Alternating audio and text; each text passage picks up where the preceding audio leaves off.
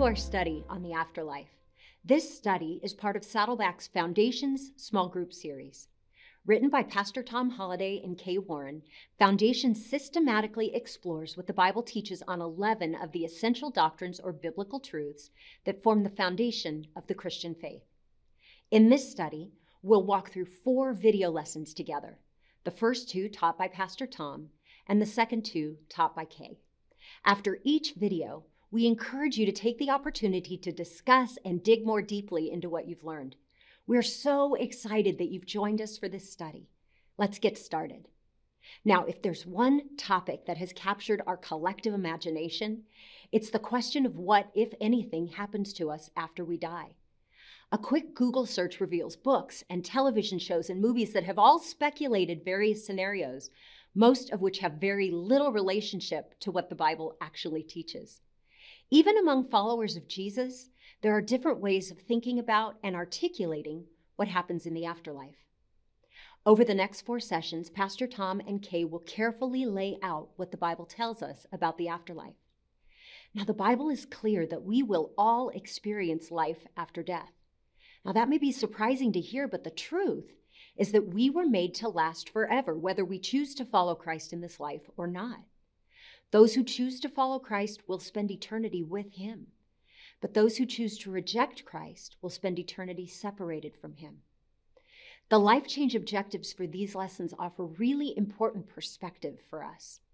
The goal of studying these truths is to give us a deep understanding and gratitude for God's rescue from the certainty of an eternity without him, and to change the way we think about ourselves and others, to shift our focus from the here and now to eternity.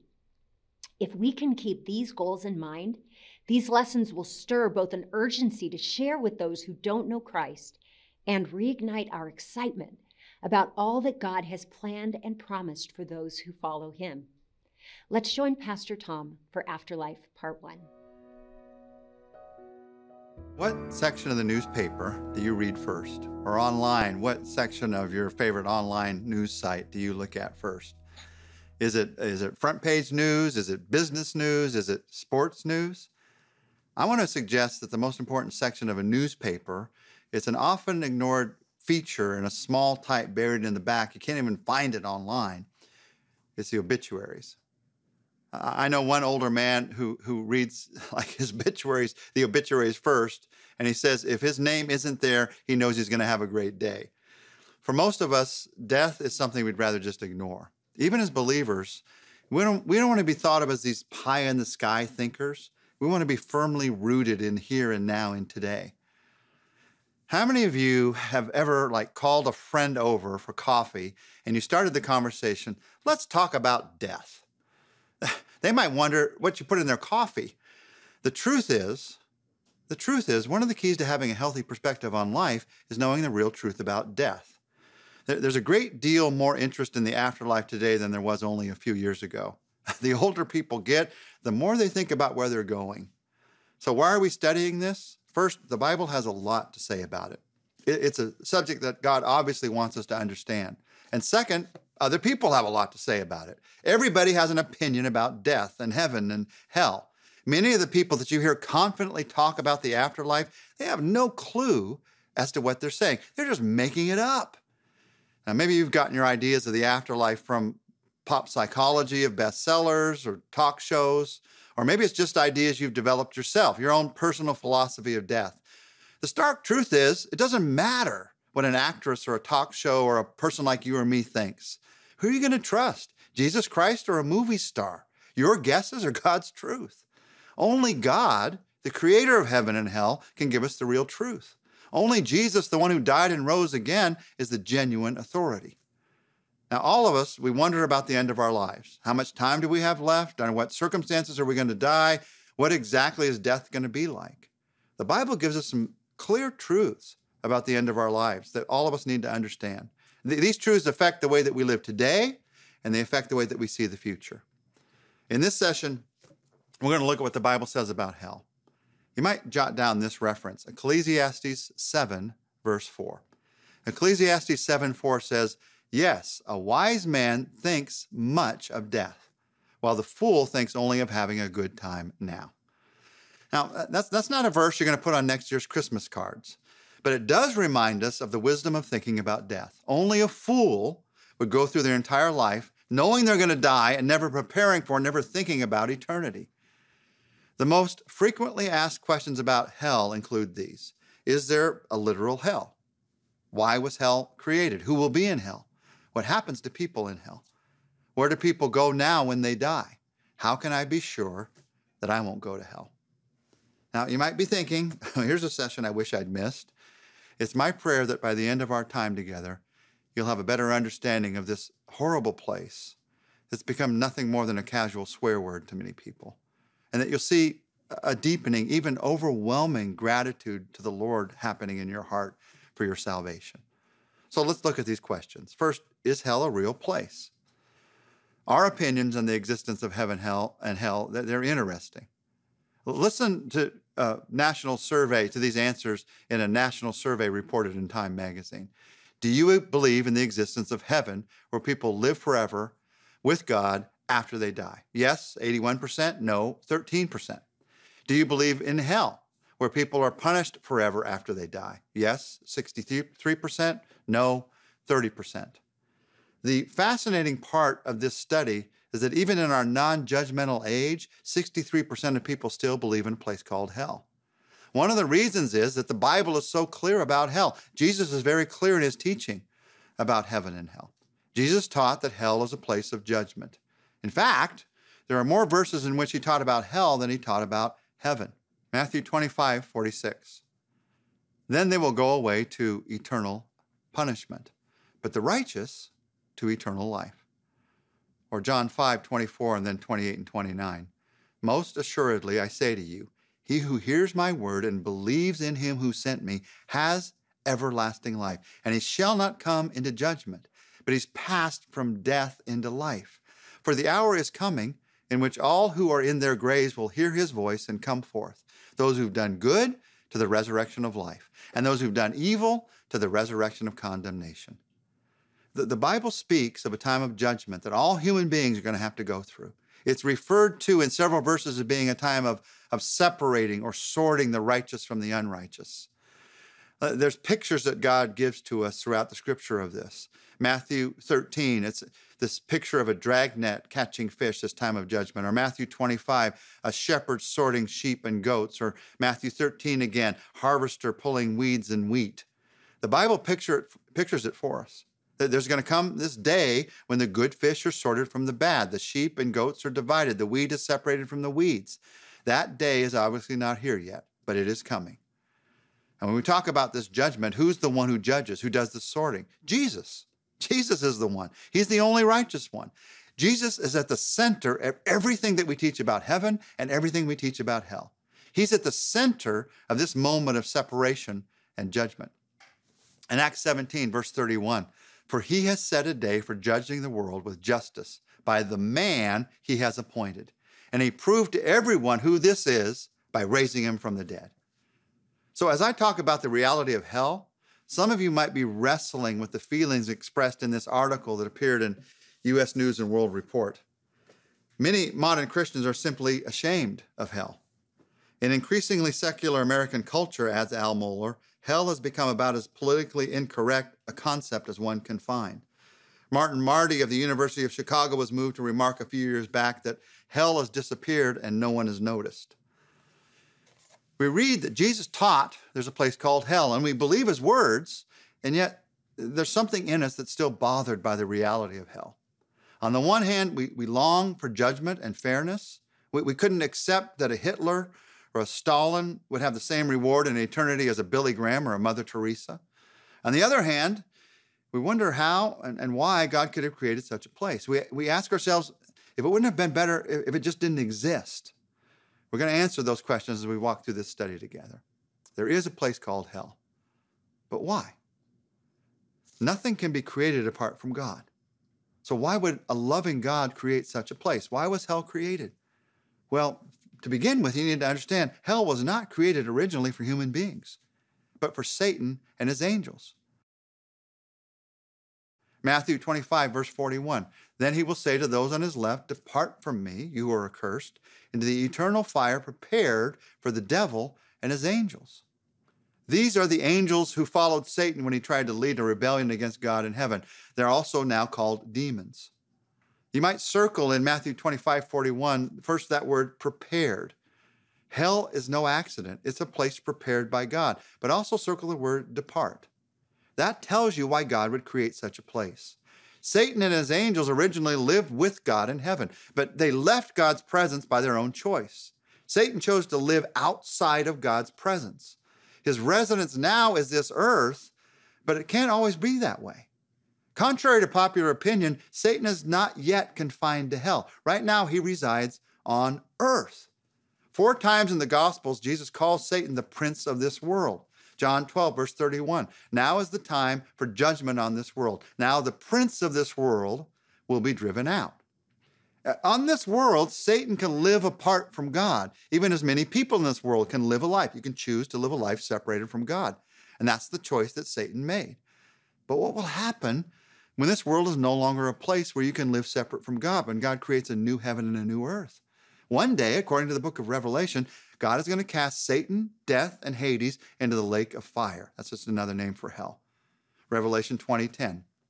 And the devil, who deceived them, was thrown into the lake of burning sulfur, where the beast and the false prophet had been thrown. They'll be tormented day and night forever and ever. Revelation twenty fourteen. Then death and Hades were thrown into the lake of fire. The lake of fire is the second death. One day, God's going to create a new heaven, a new earth. Nothing in this new creation will be separate from God. But Satan chose long ago to not be a part of this new creation.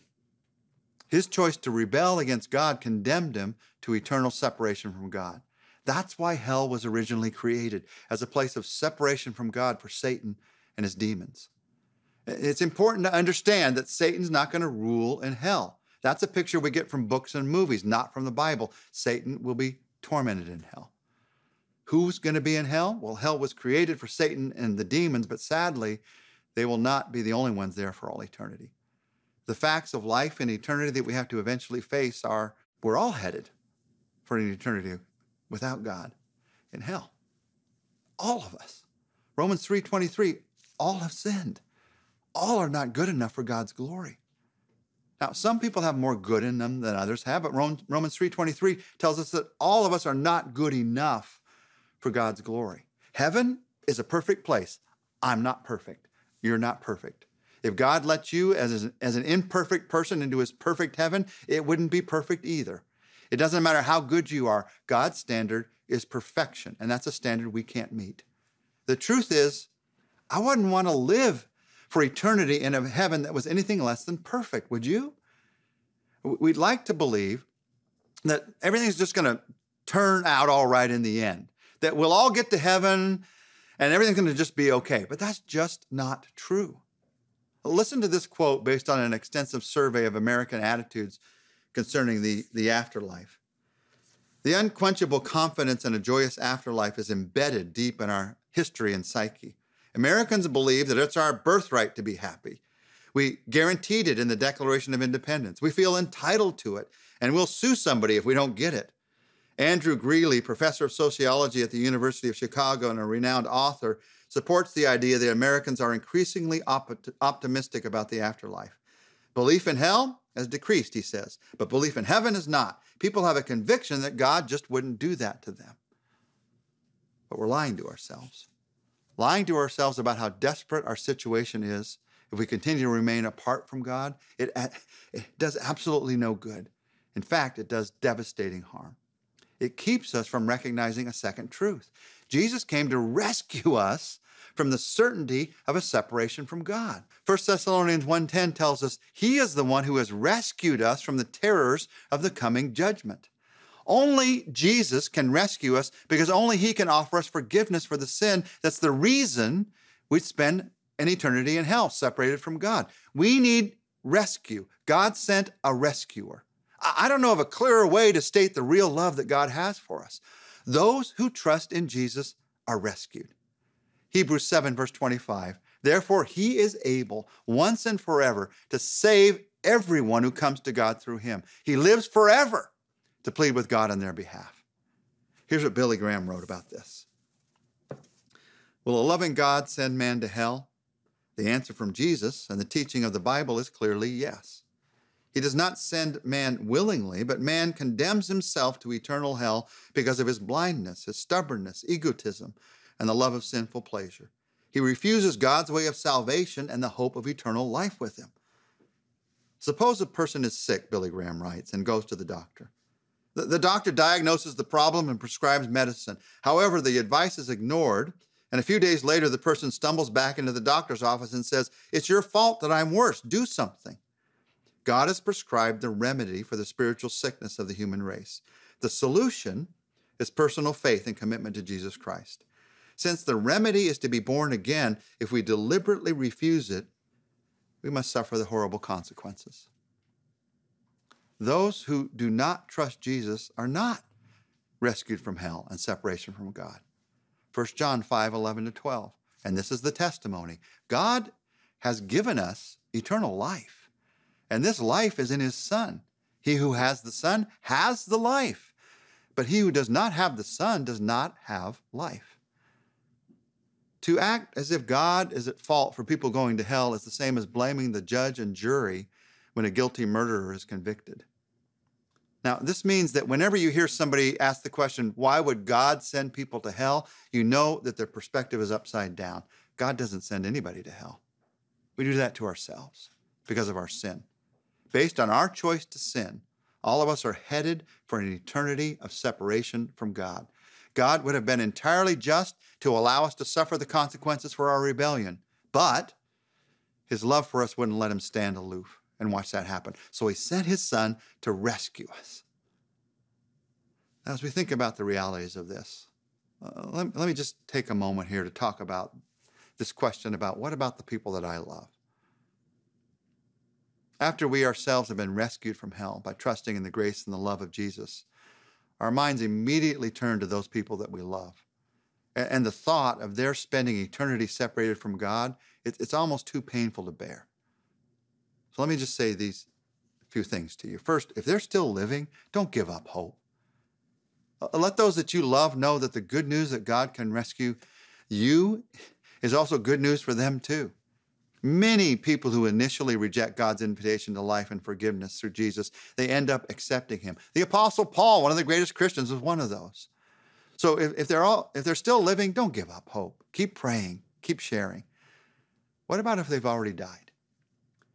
If they've already died, you trust them to God. Remember that God is the ultimate judge of eternity. We are not. So instead of getting caught up and worrying about changing what you can't change, you leave it with God. You let that concern motivate you to share with those who are still living the hope that Jesus gives. And you make sure that those that you love have no doubt about your faith in Christ and the fact that you're going to heaven, so they don't have to have any doubts about you when you die. But you put them in God's hands because only God is the ultimate judge. You may think you know where they are, but you don't know what happened at the end of their life. You don't know what commitments they might have made. You don't know what was in their heart. So you trust them into God's hand. Wow, it's a lot to take in. The Bible's picture of an afterlife without Christ is disturbing, and it's supposed to be. If it weren't that bad, the cross would seem like overkill. Understanding the truth about hell helps us understand why God went to such great lengths, allowing the death of his own Son so that we could be rescued. God loves us more than we can really comprehend, and that love rescues. But it also allows us to choose whether to love and follow him or not. I love Pastor Tom's encouragement at the end of this section. If you have someone in your life who hasn't accepted Christ, don't give up hope. God is able to do anything, even reach what seems to be the hardest heart. And if someone you love has already died and you're not certain if they accepted Christ, trust them to God. Only he knows the true condition of a person's heart. He is a good and perfect Father, and he always does the right thing. Have a great small group discussion, and we'll see you next time.